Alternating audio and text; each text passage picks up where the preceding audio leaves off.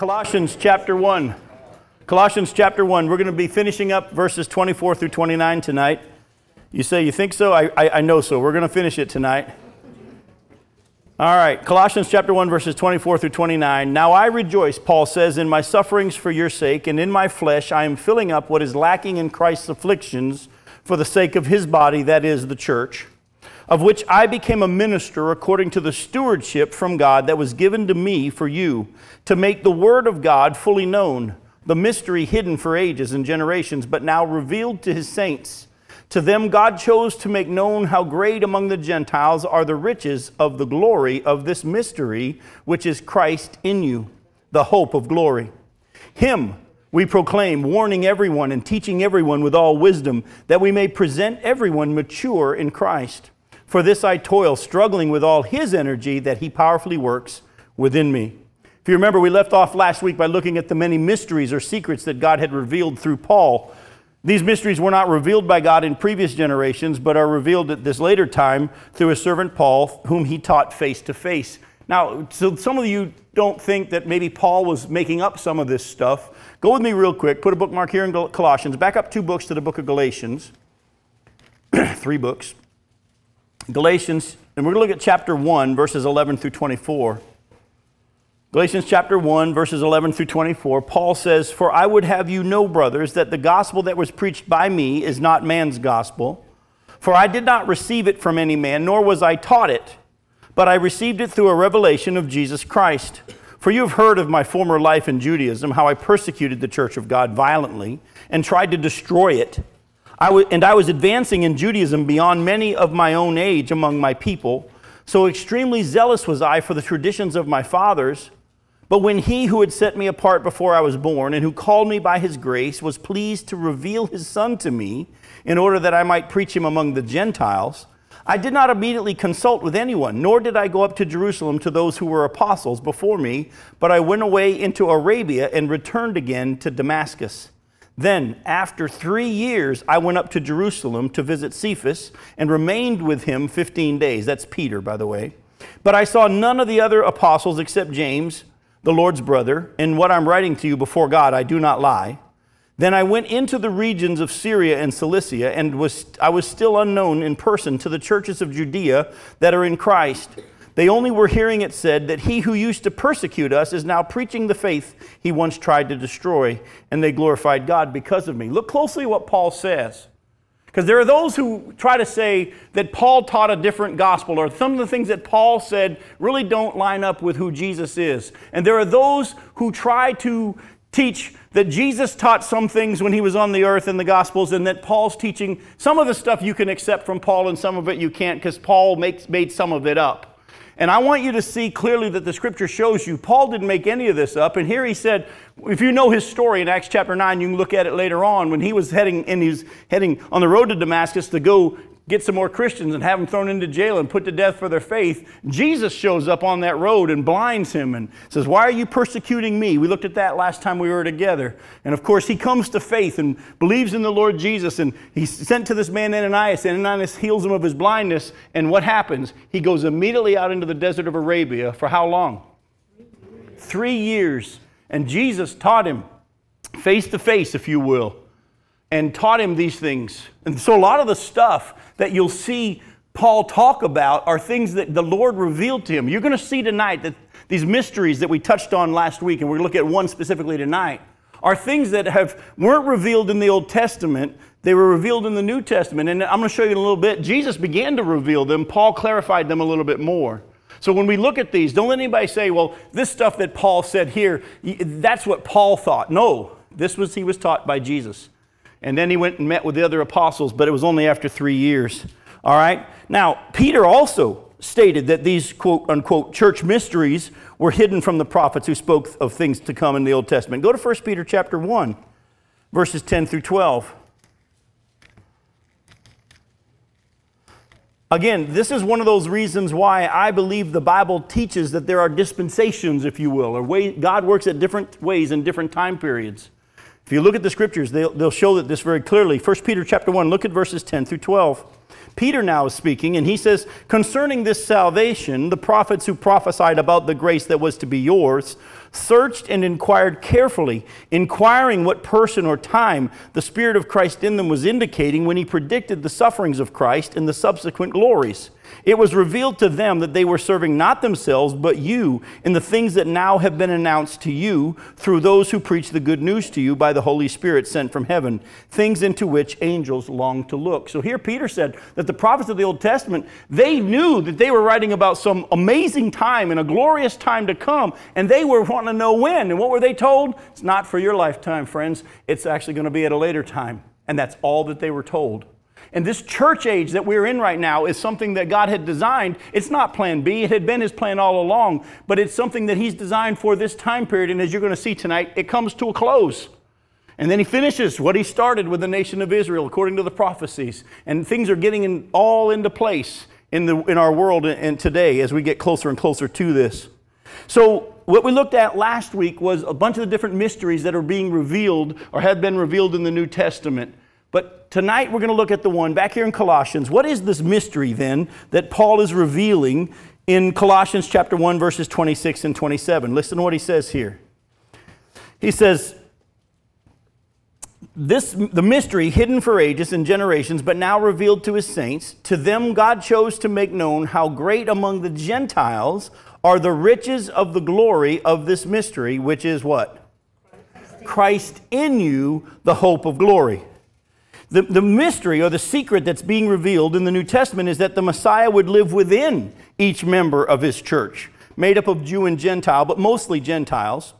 And this indwelling of God's Spirit would be the evidence and the guarantee of the believer's future reward and glory in heaven. What I'm going to do, because we've touched on it plenty, I'm not going to spend too, too much time about the, the Christ being in us as our hope of glory and our evidence of the fact that there's salvation to come and that we're guaranteed eternity. I'm going to hit three places real fast for some of you that maybe don't know this, but for the rest of you, I think you know, I've taught on this a ton, that if you are in Christ and Christ is in you, you are sealed by the Spirit of God. You are guaranteed eternity. You not lose that salvation. God's the one that's holding on to you. Actually, I just quoted all the passages that I just, we're going to look at. So go, go, to, go to Ephesians. Go to Ephesians. Look at, look at chapter 1. Ephesians chapter 1. Listen to verses 13 and 14. Ephesians 1 13 and 14. In him, in Christ, you also, when you heard the word of truth, the gospel of your salvation, and believed in him, you were sealed with the promised Holy Spirit, who is the guarantee of our inheritance until we acquire possession of it to the praise of his glory. All right? We've gotten his spirit. We're sealed by God by his spirit until we receive it fully when we see him face to face and spend eternity with him. Look at 1 Peter chapter 1. 1 Peter chapter 1 verses 3 through 5.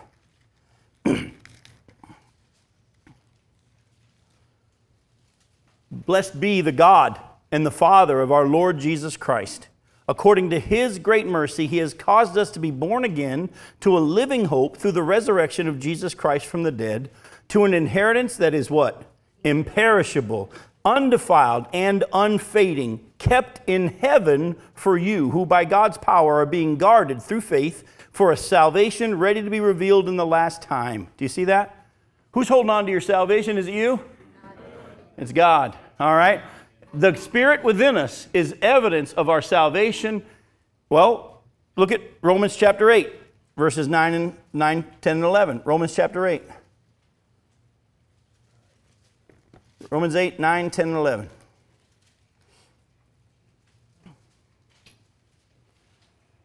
It says, You, however, are not in the flesh, but in the Spirit, if in fact the Spirit of God dwells in you. Anyone who does not have the Spirit of Christ does not belong to him. But if Christ is in you, although the body is dead because of sin, the Spirit is life because of righteousness. And if the spirit of him who raised Jesus from the dead dwells in you, he who raised Christ Jesus from the dead will also give life to your mortal bodies through his spirit who dwells in you.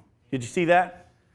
If you're in Christ, God's Spirit dwells in you. And if He's in you, we already saw in Ephesians 1, you're sealed. We already saw in 1 Peter, He's holding on to your salvation for you until you receive it when He comes to get us. And if we are in Christ and His Spirit lives within us, even though our bodies are still dead under the curse, they're getting worse, they're decaying, they're falling apart, the same Spirit of God which raised Jesus from the dead will do what for our bodies? He's going to give us new bodies as well. He'll give life to our mortal bodies. Now, the Bible teaches that before the rapture, those who die in Christ, their bodies go back to the dust of the earth, they go to be with the Lord. At the time of the rapture, when Jesus comes and gathers his church, he's going to bring with him 1 Thessalonians chapter 4, 3 verses chapter 4 verses 13 through 18. He's going to bring with him those who have fallen asleep in Christ. Their bodies are going to come up out of the ground. Those of us who are alive at that time will be caught up and will go be with the Lord. That's when we get our new bodies at that time. But the Bible here tells you that if you have Christ in you, that is the hope of glory, the confidence that you are going to be in heaven. And so, folks, it's time we move beyond the basics of, oh, I hope I'm going to heaven. Recently, I was on a golf course with Pastor Leroy from Central Baptist, and we got paired up with this young man, and uh, we got talking with him, and he said he went to a church in the area, and that's great. And I just asked him about the seventh hole. I said, If you were to die today, would you go to heaven? And he goes, That is yet to be determined. And here's a man that goes to a Bible teaching church. This is not a slam against the church at all. That he needs to take by faith the word of God that's being preached in that church. And I said, you know the Bible says in 1 John chapter 5 verse 13 that you can know that you have eternal life. He says it does. I said, "Do you have a Bible app on your phone?" He said, "Yes, it does." And so he pulled up, I love these things, man. You can play golf and preach at the same time. He pulled his pulled it up on his phone and uh, I showed him 1 John chapter 5 verse 13. I write these things to you who believe in the name of the Son of God that you may know that you have eternal life. And then we took him to 1 John chapter 5 verse 24, which talks about how when we believe in Jesus, we have passed from death already to life. And so, folks, what I want you to understand is we need to get to that point because you, you, you, say, Jim, you're talking to the choir here. Well, guess what? As I travel the country and I speak to people who have been in church their whole life, you'd be amazed at how many Christians today who are sitting in the pews hope they're going to heaven, not in the biblical definition of the word hope, which is a confidence and a surety, but kind of like we say hope, I hope I don't hit any red lights, I'm late for work. if you are in Christ and His Spirit is in you, you're guaranteed you're going to heaven. That's what the Bible says. Now, listen closely, though. Some of you say, well, how do I know if the Spirit's in me? Well, guess what, folks?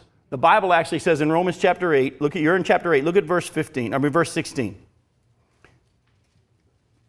The Spirit, that's capital S, Himself bears witness with our spirit that we're children of God. You know what? If you're in Him and He's in you, you'll know it. You'll know it. I don't know why, all through all these years, I'm finally starting to believe the Bible for myself instead of stop trying to help it. You know, I used to teach a lot about the fact that, well, here's some ways you can know. The Bible says if His Spirit's in you and you're, and you're, you're going to know. He's going to testify with your spirit that you're His. So, it's not an issue of am I saved? The Spirit of God will show you where you stand. And guess what? You know. You know. All right, so that's all we're going to do on the hope of glory. Let's now go back to what the secret is, though, about being Christ in us.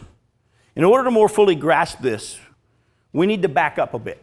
I'm going to take you back through God's plan, not all of it, but a chunk of it, all right? And we're going to look at what had been prophesied in the past about the coming Messiah concerning the Gentiles. Listen again to Colossians 1, verses 26 and 27. The mystery hidden for ages and generations, but now revealed to his saints. To them God chose to make known how great among who? Isn't it interesting? He chose to make known among the Gentiles what the riches of his glory and this mystery is, which is Christ in us. Now, again, remember, the church is made up of Jew and Gentile, but mostly Gentile. And God chose for his purposes at this moment, and I'll tell you a, bit, a little bit later why God chose to do it this way, at this time in his plan of history, to reveal the glories of what he's going to give us to the Gentiles. Jew here, the Jew there, throughout the church age are going to be a part of it. But as a whole, he's revealing this wonderful mystery of Christ in us to who? To the Gentiles. So, in order for us to get this, we need to go back and just look at what had been prophesied in the past about the coming Messiah concerning the Gentiles. All right? The Old Testament predicted the coming of the Messiah. and that the Gentiles would be included in salvation. This is something the Jews didn't fully understand. The mystery is not that Gentiles would be saved. No, that had been revealed all along. I'm going to show you some scriptures. There are too many to show you tonight. I'm going to give you about five or six. Go to Isaiah 42. Isaiah 42, listen to verses 1 through 9. Excuse me.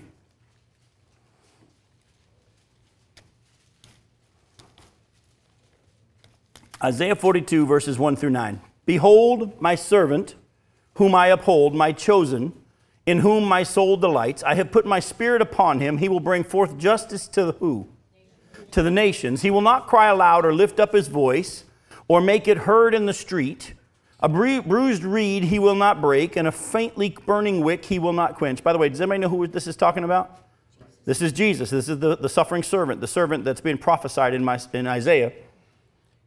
He will not grow faint or be discouraged till he has established justice in the earth and the coastlands wait for his law. Thus God says God, the Lord, who created the heavens and stretched them out, who spreads out the earth and what comes from it, who gives breath to the people on it and the spirit to those who walk in it. I am the Lord. I have called you in righteousness. I will take you by the hand and keep you. I will give you as a covenant for the people, a light for who? the nations. Some translations even say Gentiles. To open the eyes that are blind, to bring out the prisoners from the dungeon, from the prison those who sit in darkness. I am the Lord, that is my name. My glory I give to no other, nor my praise to carved idols. Behold, the former things that have come to pass, and the new things I now declare, before they spring forth, I tell you of them. All right, so here when God's ta- given this prophecy about this servant that he's going to use and his spirit's going to be on him and he's not going to crush a bruised reed or anything like that, he's not going to cry out in the streets. He also said, I'm going to use him as a light to the Gentiles and the nations. Go to Isaiah 45. Look at verses 20 through 23. Assemble yourselves and come, draw near together, you survivors of the nations. They have no knowledge who carry about their wooden idols and keep on praying to a God that cannot save. Declare and present your case. Let them take counsel together. Who told you this long ago? Who told this long ago? Who declared it of old? Was it not I, the Lord, and there is no God besides me, a righteous God and a Savior? There is none besides me. Turn to me and be saved. Who? All the ends of the earth. We already see he's, call, he's speaking to the, the survivors of the nations in verse 20. And then he says, Turn to me and be saved, all the ends of the earth, for I am God and there is no other. By myself I have sworn, from my mouth has gone out in righteousness, a word that shall not return to me. Every knee shall bow, every tongue shall swear allegiance. All right? Now, again, it's a little bit veiled, but it is here that God's salvation is not just for the Jew, but also for the Gentile. Now, we know that when Jesus came on the earth, he went to who first? To Jew first. He was sent by his Father to the Jews it wasn't that he wasn't going to save any Gentiles. You're going to see Jesus talk about that in just a little bit. But you remember, Jesus, when he was on the earth, he still, what did he say about the centurion, the Roman centurion? I haven't seen this kind of faith in all of Israel. And the man had, was given righteousness. The woman who had the daughter who had the, the, the demons in her. Uh, in, in Matthew 15, again, you have great faith when she said, I'll take the crumbs, you know, kind of a thing. So Jesus was still being used of God to give righteousness to Gentiles who had faith. It wasn't that he was ignoring the Gentiles totally, but because God has a plan and a purpose and he works things out according to his plan in his ways at, his, at certain times, he was mainly going at that time to the Jews. But the Bible all along had shown us that the Gentiles would be included. Go to Isaiah 49. It's going to start getting a little bit more clear. Isaiah 49, look at verses 5 and 6. And now the Lord says, He who formed me from the womb to be his servant, to bring Jacob, that's Israel, back to him, and that Israel might be gathered to him. For I am honored in the eyes of the Lord, and my God has become my strength. He says, Is it too light a thing that you should be my servant? To raise up the tribes of Jacob, and to bring back the preserved of Israel? I will make you as a light for who? The Gentiles or the nations, so that my salvation may reach to where? To the ends of the earth. He had planned that not that the Jew would be the only one saved, but the Gentiles would be as well, but he was going to use the Jews as his instrument to reveal this truth to the rest of the world. That was his purpose. Just like he told Adam and Eve, be fruitful and multiply and fill the earth. They were to produce righteous offspring that would go out throughout the earth and they'd continue to spread that message. We in the church are supposed to be doing the same thing. We're to be the light of the world. We're have Christ's light within us and we're to be wherever he puts us evidences of the reality of the truth of this gospel. This had been his plan all along. I love this one. Psalm 22. Now I could take all hour our whole hour in Psalm 22. If you've never read Psalm 22, go take a sec time to go look at it. Not now, but uh, but look at verses 22 through 28. This whole Psalm 22 is about the, the, the, the prophecy about Jesus being crucified. It literally even says they're going to pierce my hands and feet. They're going to cast lots for my clothing. It is an amazing description of what Jesus was going to do. If you looked at proper, pro, uh, Psalm 22, verse 1, it starts off with, My God, my God, why have you forsaken me? Does that sound familiar? Listen to verses 22 through 28, though. I will tell of your name to my brothers. In the midst of the congregation, I will praise you. Speaking of Jesus. You who fear the Lord, praise him. All you offspring of Jacob, Israel, the Jews, glorify him and stand in awe of him, all you offspring of Israel. For he has not despised or abhorred the affliction of the afflicted, and he has not hidden his face from him, he, but he has heard when he cried to him. From you comes my praise in the great congregation. For my vows I will perform before those who fear him. The afflicted shall eat and be satisfied. Those who seek him shall praise the Lord. May your hearts live forever. All the ends of the earth shall remember and what? Turn to the Lord. And all the families of the nations or Gentiles shall worship before you. For kingship belongs to the Lord, and he rules over the nations. Folks, all along, the, the prophecies have been saying that the Gentiles would be included in salvation. Now, I'm going to chase a rabbit. I can't help it. I told you before, there's, there's nothing wrong with chasing a rabbit, but you've got a couple of rules you have to follow before you chase a rabbit. Remember? Can you catch it? And if you catch it, does it taste good? This is a rabbit we can chase and we can catch it and it tastes awesome. Just jump ahead. This doesn't go with anything that we've been looking at except in a small, small way. Look at verses 30 and 31.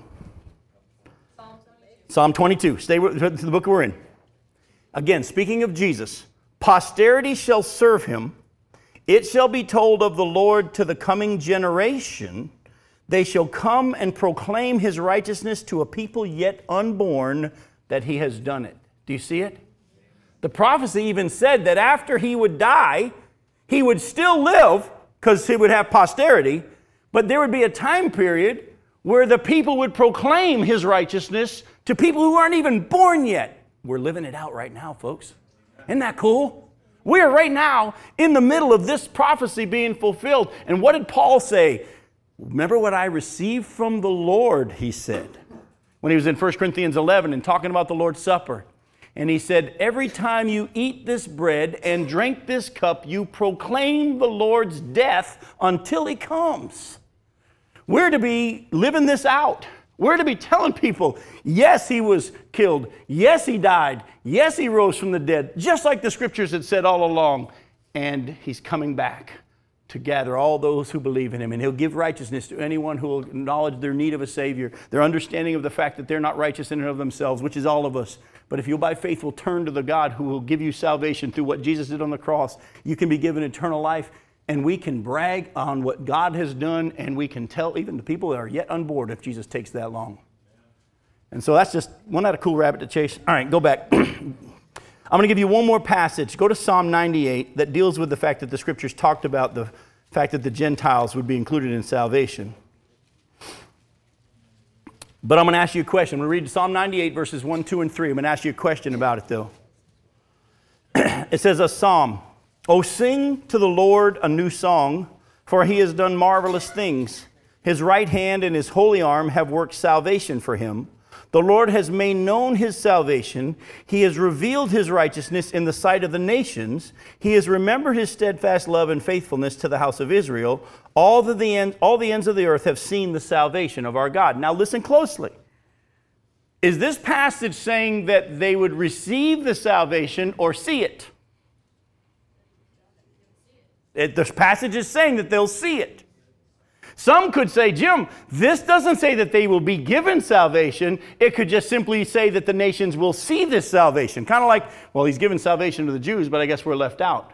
How can we know, again, using the whole of Scripture, that this passage, even though it appears to only be saying that they'll see it, not receive it, that also will know that the Gentiles will receive it? And I'm going to give you a clue. The answer is in Genesis chapter 12. in the Genesis chapter 12, verses 1, 2, and 3. If you want to go ahead and turn there and look, you can. But I'm going to wait for an answer. How can you tell me from Genesis 12, 1, 2, and 3 that the Gentiles won't just see it, but they'll receive it? In you, talking to Abraham, in you, all of the nations of the earth will be what? Will be blessed. They're not blessed if they just sit there and see it, they're blessed if they're given it as well. And again, the scripture had said it even from the beginning that actually the Gentiles would be included in salvation. So the mystery, the mystery that Paul's talking about is not that the Gentiles would be saved. That can't be the mystery because that had been revealed. Actually, the New Testament spoke of salvation being for both Jew and Gentile as well. Go to Luke 2, verses 22 through 32, real quick. I'm going to hit a few passages in the New Testament. Luke 2, verses 22 through 32.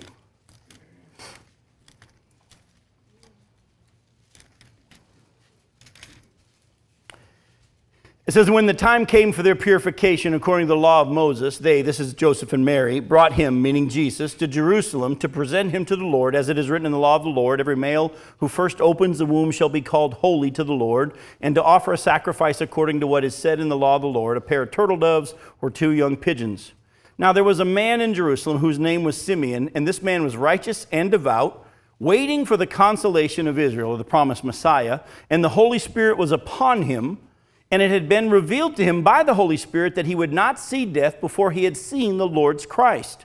And he came in the Spirit into the temple. And when the parents brought in the child Jesus to do for him according to the custom of the law, he took him up in his arms and he blessed God and he said, Lord, now you are letting your servant depart in peace according to your word. For my eyes have seen your salvation that you have prepared in the presence of all peoples, a light for revelation to who? The Gentiles and for glory to your people Israel.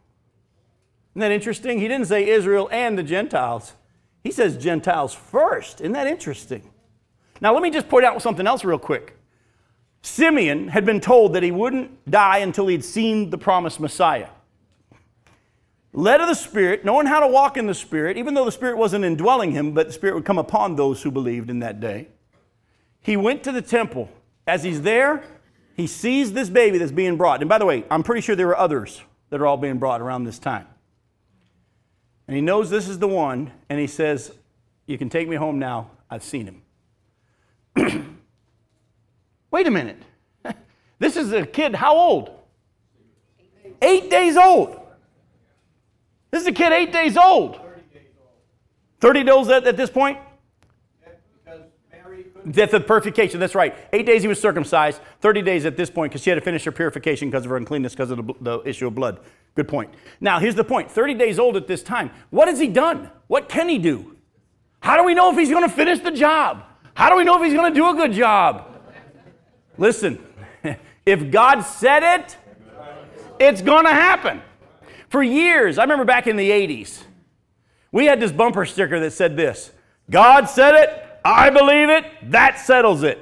Eh, that's wrong. God said it. Whether you believe it or not, that settles it. It's settled. Man, I love that faith of Simeon. He didn't have to wait and see how it all worked out. No, God, you said this is the one. I'm good. Take me home. I don't even have to see it lay out. I've seen, you promised me I'd see him. I'm good. Folks, that's what God's looking for. He's looking for that kind of faith. All right? Now, go real quickly to uh, um, John chapter 1. You're in Luke 2. Go to John chapter 1. I'm going to hit this real fast. And you say, You have been hitting the other part slow? John chapter 1. Listen to verses 1 through 13. Now, you might, if you're not looking carefully, you'll miss this. But the Gentiles are mentioned here, not by the name Gentile. But listen closely. In John chapter 1, in the beginning was the Word, and the Word was with God, and the Word was God. He was in the beginning with, the, with God, and all things were made through him, and without him he was not anything made that was made. In him, meaning Jesus, was life, and the life was the light of men. The light shines in the darkness, and the darkness has not overcome it. There was a man sent from God whose name was John. We know him as John the Baptist. He came as a witness to bear witness about the light, that all might believe through him. He was not the light but came to bear witness about the light. The true light, which gives light to everyone, was coming into the world. Did you catch that? He was in the world, and the world was made through him, yet the world did not know him. He came to his own, and his own people, the Jews, did not receive him. But to all who did receive him, who believed in his name, he gave the right to become the children of God, who were born not of blood, nor of the will of the flesh, nor of the will of man, but of God. Did you catch that? Twice in there, it shows us that the Gentiles would be included. Came to everyone, and he came to his own people, and they didn't receive, but all who did. All right, keep going. Go to Luke chapter 20. You're there in 1 John. You just, I mean, John chapter 1, just back up a couple of pages to Luke chapter 20. Listen to verses 6 through 18. Jesus is here, and he began to tell the people this parable. A man planted a vineyard I'm starting in verse 9. I told you 6. It's verse 9. Sorry. And he began to tell the people this parable. A man planted a vineyard and lent it out, lent out to a tenants, and he went to another country for a long while. When the time came, he sent a servant to the tenants so that they would give him some of the fruit of the vineyard. But the tenants beat him and sent him away empty handed. And he sent another servant, but they, him they also beat and treated him shamefully and sent him away empty handed. And he sent yet a third. This one also they wounded and cast out. Then the owner of the vineyard said, What shall I do? I'll send my beloved son. Who perhaps they will respect him. But when the tenants saw him, they said to themselves, This is the heir. Let us kill him so that the inheritance may be ours. And they threw him out of the vineyard and killed him. What then will the owner of the vineyard do to, to them? He will come and destroy those tenants and give the vineyard to others. When they heard this, they said, Surely not. But he looked directly at them and said, What then is this that is written? The stone that the builders rejected has become the cornerstone. And everyone who falls on that stone will be broken to pieces, and when it falls on anyone, it will crush him. Now, again, this is veiled to some, but this is a truth here that's kind tied into what's going on. Jesus is still offering this salvation to the nation of Israel, yet he also knew that they were going to, as a whole, reject him. And he gave this parable, and he said, pretty much, because of the rejection, I'm going to destroy you and give it to others. And we're in that time period. But don't fall prey to those who teach that the church has replaced Israel and that God's done with Israel. Don't go that way. Too many churches today, I don't know if you notice or not, many mainline Christian denominations are siding with the Palestinians right now against Israel because of their misunderstanding of the scriptures. And they actually think that the church is now the fulfillment of all the promises. No, we've been grafted in, as you're going to see. We've been allowed to be a part of what God had promised to the nation of Israel. But the Bible teaches so clearly that He's not done with Israel, We'll never be done with Israel. He also had told them, because of your rejection, there'll be a time period where I will cast you off and scatter you to all the nations, not the Babylonian captivity or the Assyrian captivity, but there's going to be a time I'll scatter you to all the nations. But in the very end, I will bring you back from all of those nations. I love the fact that Netanyahu's saying to all the Jews all over, hey guys, just come on back here. I'm, I was like, I literally, I, I hear him say that, I go, preach, brother, preach. Isn't that awesome? Yes, sir. What I deal with it a lot. When I go to those churches that teach that, I just take the time to just show them the scriptures. and like oh, big time. But here's the thing: I take them to Romans chapter 11 because it's so clear. And I just one pastor say, "You're the first person that's ever said Romans 11 was clear." I said, it's really clear when you just read it and take it for what it says. Am I done with Israel? No. Have they fallen beyond recovery? No. it's really clear. So, all right, let me show you two others real quick. Go to John 10, verses 1 through 16. Again, we're looking at the fact that the New Testament as well talked about the fact that the Gentiles would be included in this salvation. John chapter 10, verses 1 through 16.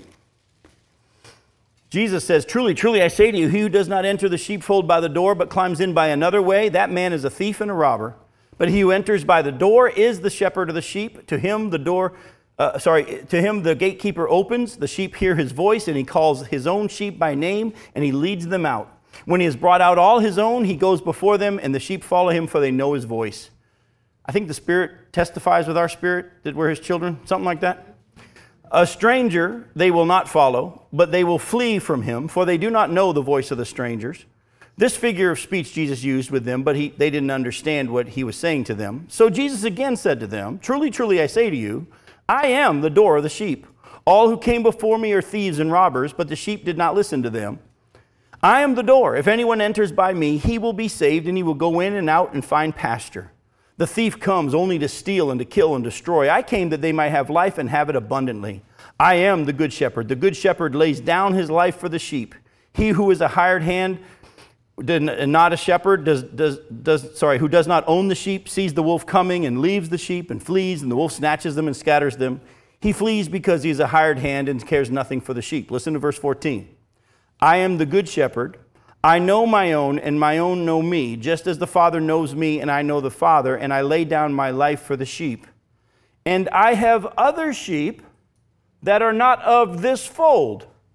I must bring them also, and they will listen to my voice, so there'll be one flock and one shepherd.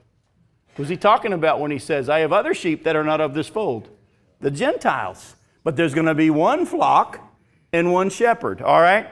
Now, we're not going to take the time to turn there because we've got too much to cover in the 20 minutes we have left. But also, if you look at Acts chapter 15, verses 12 through 18, when God uses uh, Peter and, and, and, and uh, others, and Cornelius and his family get saved, remember? And then all the Jewish believers were like, well, You went into a Gentile's house. And they're now deciding in the, uh, uh, the, the, council there in Acts 15 about whether or not the Gentile believers in the church in Antioch had to be circumcised in order to be saved and all this stuff. James stands up and he quotes from the book of Amos and the book of Jeremiah. And he says, Guys, guess what? The Old Testament had said all along that the God was going to save the Gentiles too. So, all along, this is not a mystery that the Gentiles would be included. What is the mystery then that's being revealed? Are you asking us? Yes. That the Messiah would indwell the Gentile believers, thus revealing and giving us a taste of some of the glories to come.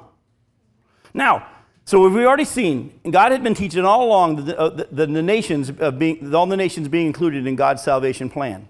And that even though as a whole they rejected him, God was using the Jews as a light to the nations. But this is only temporary. We already looked at it last week. Paul says, let me tell you a mystery. Israel has experienced a hardening in part until what? The full number of Gentiles has come in. All right? Now, the mystery being spoken of by Paul is that God would not only save the Jew, Gentile and Jew through faith, but would indwell them as well, empowering them to live out the righteousness he's given them. Do you know Jesus actually began revealing this mystery? It wasn't Paul. Go real quick to John chapter 14 and you'll see Jesus actually began to teach and teach this truth. John 14, verses 15 through 23.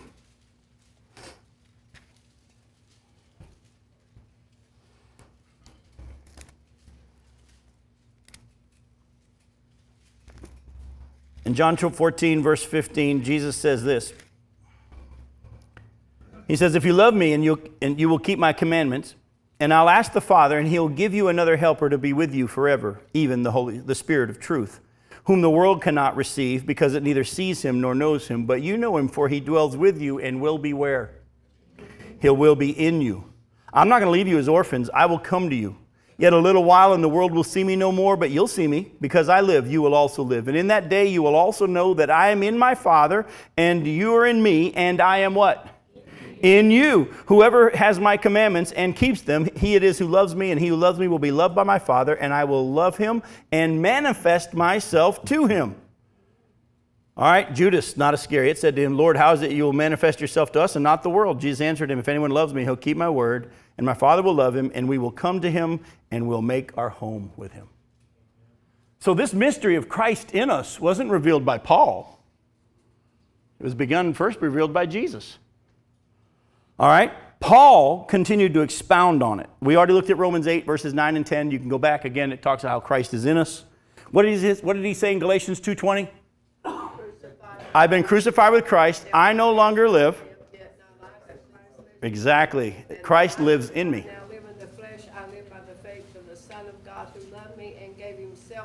Awesome.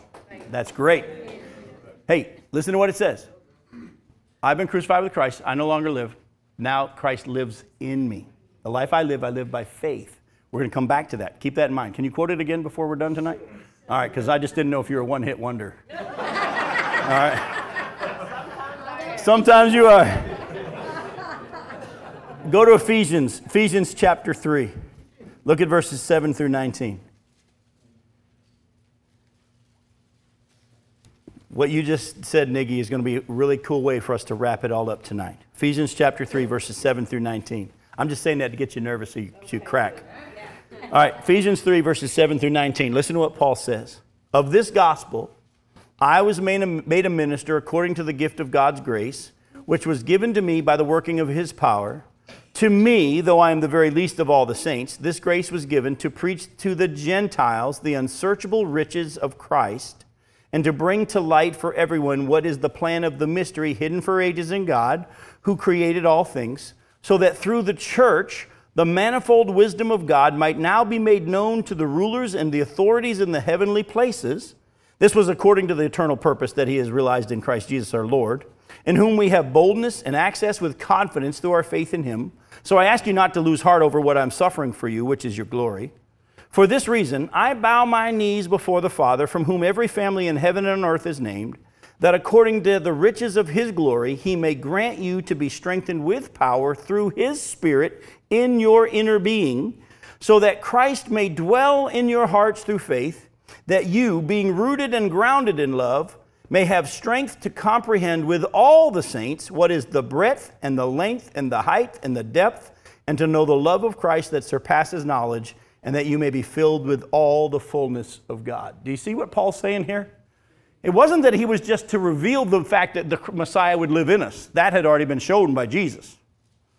His calling, go back to Colossians 1, was to reveal what?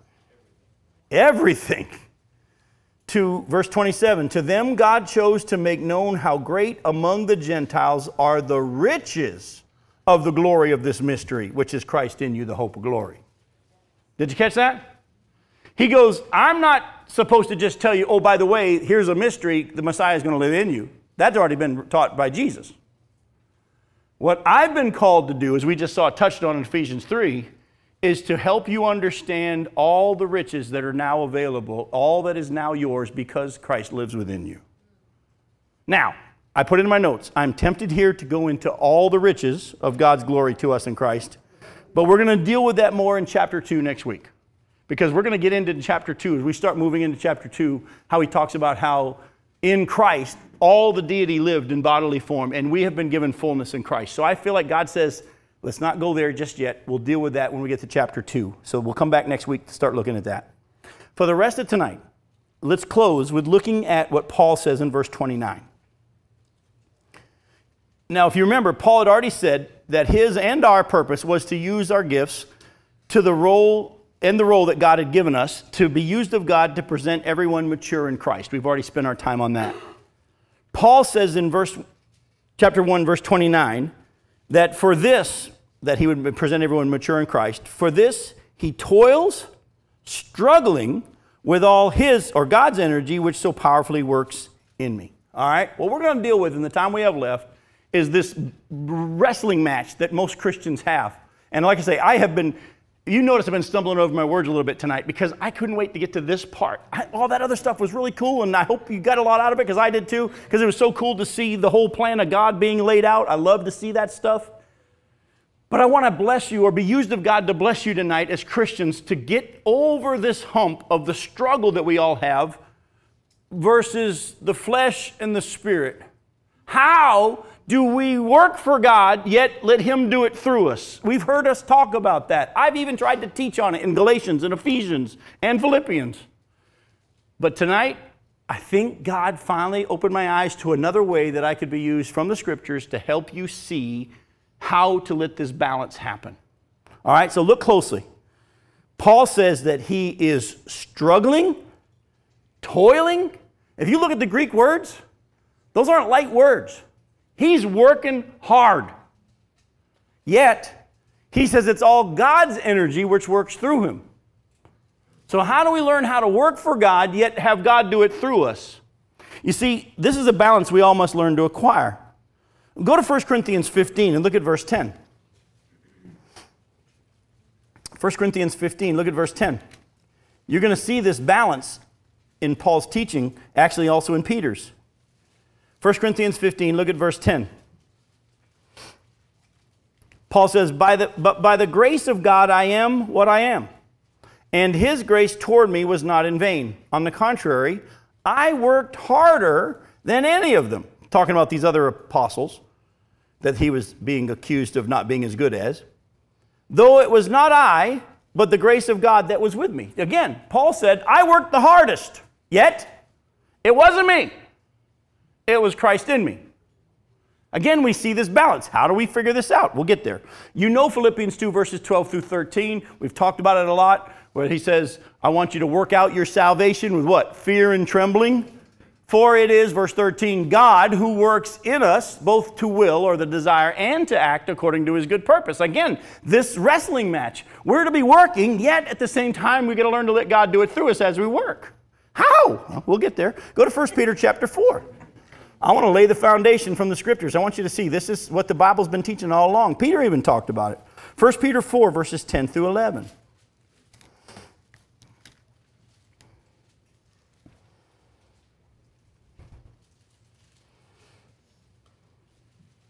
As each has received a gift, use it to serve one another as good stewards of God's varied grace. Whoever speaks, as one who speaks oracles of God. Whoever serves, as one who serves by the strength that God supplies, in order that in everything God may be glorified through Jesus Christ. To him belong glory and dominion forever and ever. Amen. Again, Peter says the same thing. Whatever it is that God's got for you to do, you need to do it. Hang on, don't run off yet, but let Him do it through you. We've got a problem. We all have a tendency to run to one ditch or the other. We don't understand a lot of times or like balance, do we? That's why we get into so many fusses with each other in Christianity over doctrine, because some people take some of the truth of the scripture, but only part of it, and they run to this side and they think that's the only way. And there are others who go to the other side, take the other half of the truth of the scriptures, and they're on this ditch, and you're going to be in ditches, and you're not going to be where God wants you to be. You're going to look at the scripture. The Bible teaches a balance of understanding they're both there. Do not try to do something in your own strength. Neither, though, should you sit back and wait for God to do it. We must live for God by faith. Listen closely. And in order for in order to do anything by faith, we must do it in response to what he said. You remember, faith cannot begin until God has spoken. Peter did not step out of the boat until after Jesus said, Come. When I say doing something by faith, I am not saying like some people teach faith, well, I'm going to just do this and trust that God will take care of it. I'm, you know, how many often do we even say that? Someone, you know, uh, I, play golf sometimes, and we, I actually catch myself saying it the other day when we were playing Earl on Monday. And, and, uh, uh, one of the guys says, I'm going to hit this one right down the middle. And I said, Oh, you're a man of faith.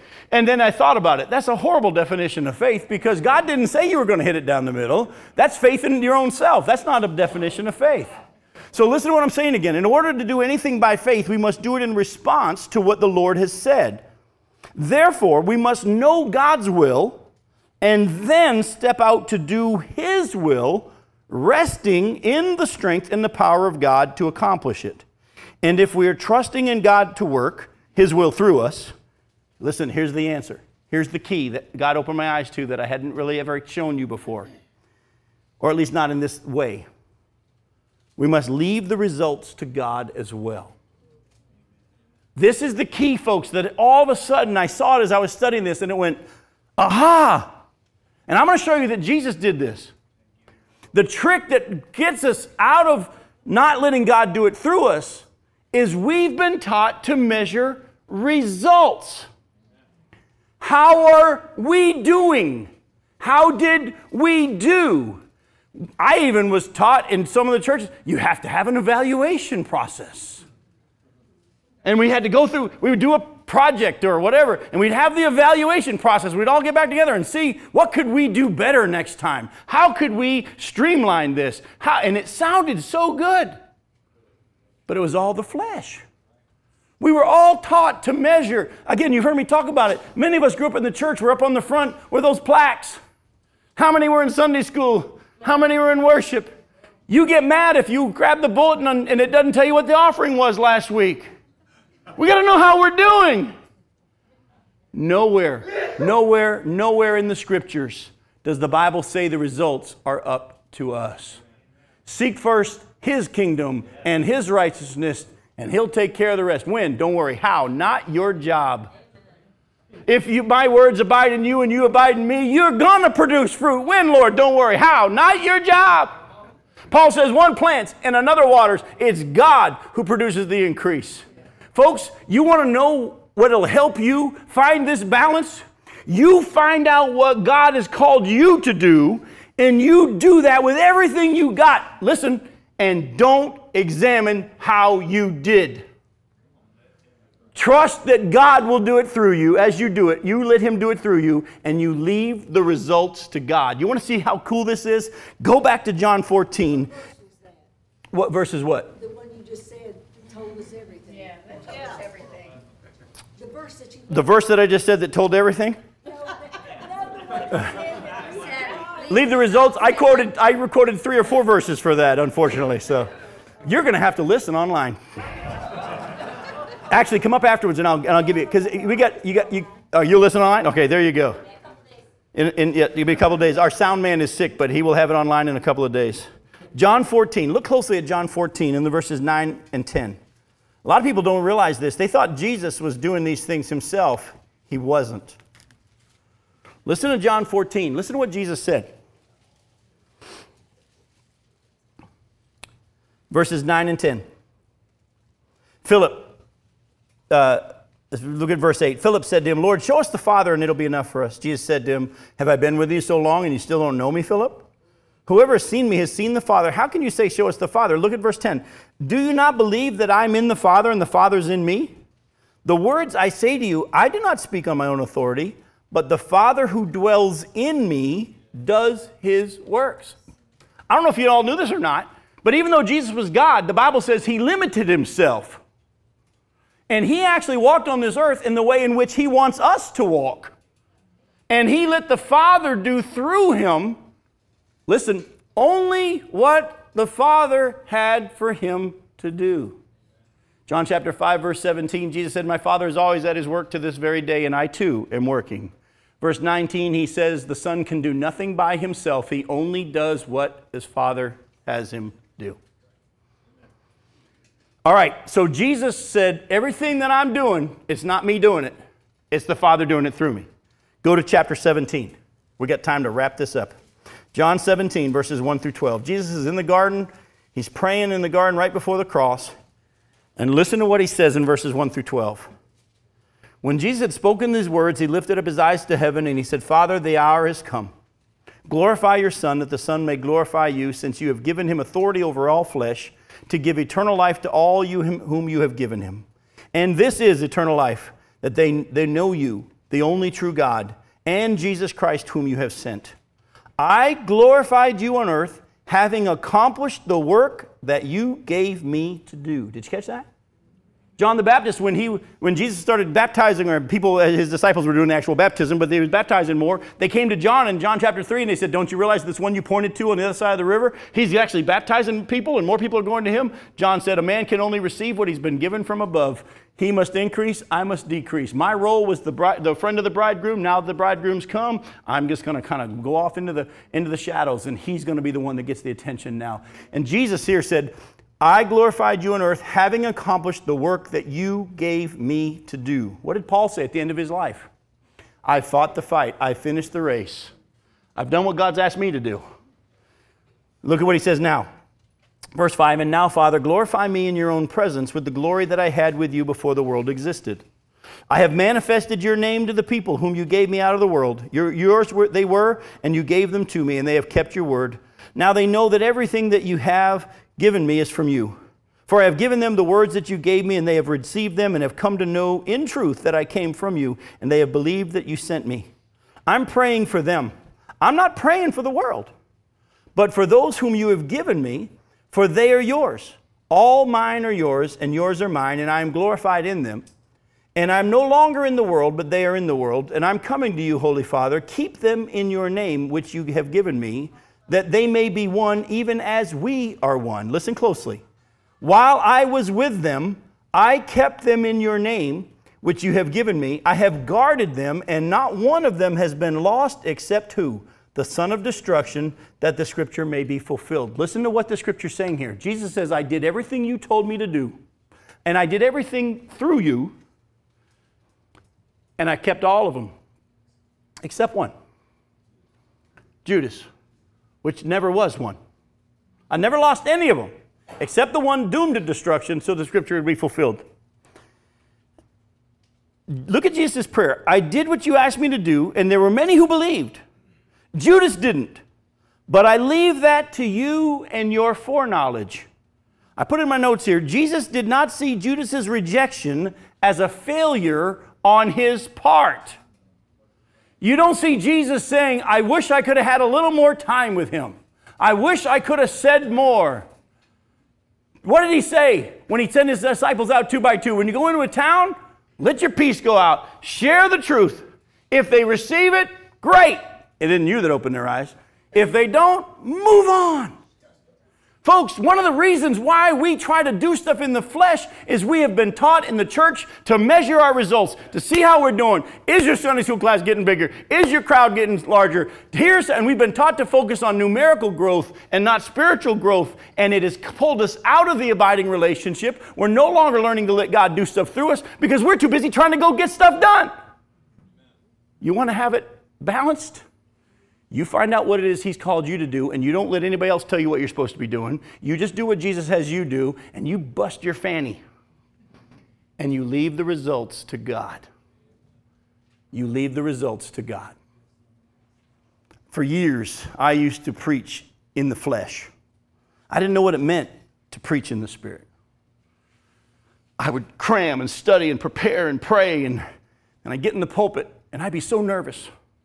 I'd be one of those guys that have to lock myself away for hours ahead of time on Sunday morning, and then I'd go preach, and then Becky will tell you, I'd, second I walked out of the pulpit, I'd be judging how many people came down the aisle, and that determined whether or not I did a good job. Or then I'd go home and say, Well, how do you think I did, Becky? Oh, I probably shouldn't have said that. I know I shouldn't have said that. Oh, maybe I should have said, Oh, I wish I had thought of that. Oh, I would have done. And I spent all Sunday examining how I did. I don't do that anymore. I go to all these churches, and uh, and these, these pastors will say, Pastor, do you need to go into my office and spend a, a little bit of time to get ready for this morning? I'm like, No, I'm good. they go, do you, do you know what you're preaching today? I'm like, Kind of. it's driving the PowerPoint people crazy at these churches that have to have the sermon title and the five points or the three bullet points, and everybody wants to write in their. I always say, hey, you got a day off. You get in the sound booth, you got a day off because I, I, I, I know where we're going. I don't know how we're going to get there. People always walk up and say, Jim, we're looking forward to hearing you this morning. I go, Me too. and when I'm done preaching, I walk out and I thank the Lord as I trust that He'll do it. And He'll do what He said He would. And I'm learning to rest. And I'm seeing God do a whole lot more. Oh, by the way, listen. That's why in Matthew 11, 28 through 30, Jesus said, Come to me, you who are weary and heavy laden. Listen, I will give you rest. Listen to what he says next. Take my yoke. He offers us work. Take my yoke upon you and learn of me, for I'm meek and gentle of heart, and you will find rest for your souls. Listen, for my yoke is easy and my burden is light. All right? Thus, this will help us in acquiring the balance. We'll not be lazy, but as we work hard, we'll experience the joy of knowing that the power and the results of what we do belong to God. Thus, carrying a burden and a yoke, but experiencing them as light. You want the balance? Find out what it is that God's called you to do. Do only that. Not what the nominating committee asked you to sign up for, not what the pastor twisted your arm to do, only what God had called you to do, and trust that God will do it through you. And when you do it, work hard as you can at it, and then leave the results to God, and you'll experience the balance. Let's pray together. Father, I thank you so much for the fact that uh, as uh, you spoke through Niggy tonight in Galatians chapter 2, verse 20, that it's all summed up right there in what Paul said. He no longer lives. He does live, but the life he lives, he lives by faith in the one who died for him. So, Lord, that's what you're wanting from us. You're, you're wanting us to stop trying to worry about how we're doing and just do what you've asked us to do. Lord, and I watched you and you opened my eyes to this. As you prayed in the garden, you said, Lord, I did everything you asked me to do. Yeah, there was one that didn't respond. He even walked with us and ate with us and slept with us for three years, yet he never responded. But Lord, you weren't fretting in the sense that you saw his rejection as a failure. You left the results to your Father. Father, help us to do that. Lord, help us to be set free from this tendency to measure results and examine how we're doing. Father, look, may we set our pastors free. May we set our Sunday school teachers free. May we realize that nowhere, nowhere, nowhere did Paul ever say to a church, How many are you running or how many are reaching for Christ? All these things sound good, but it's the flesh. Lord, may we work hard at the things you've called us to do, but may we leave the results to you so that you'll get glory when whatever happens, happens. We praise you for this in Jesus' name. Amen.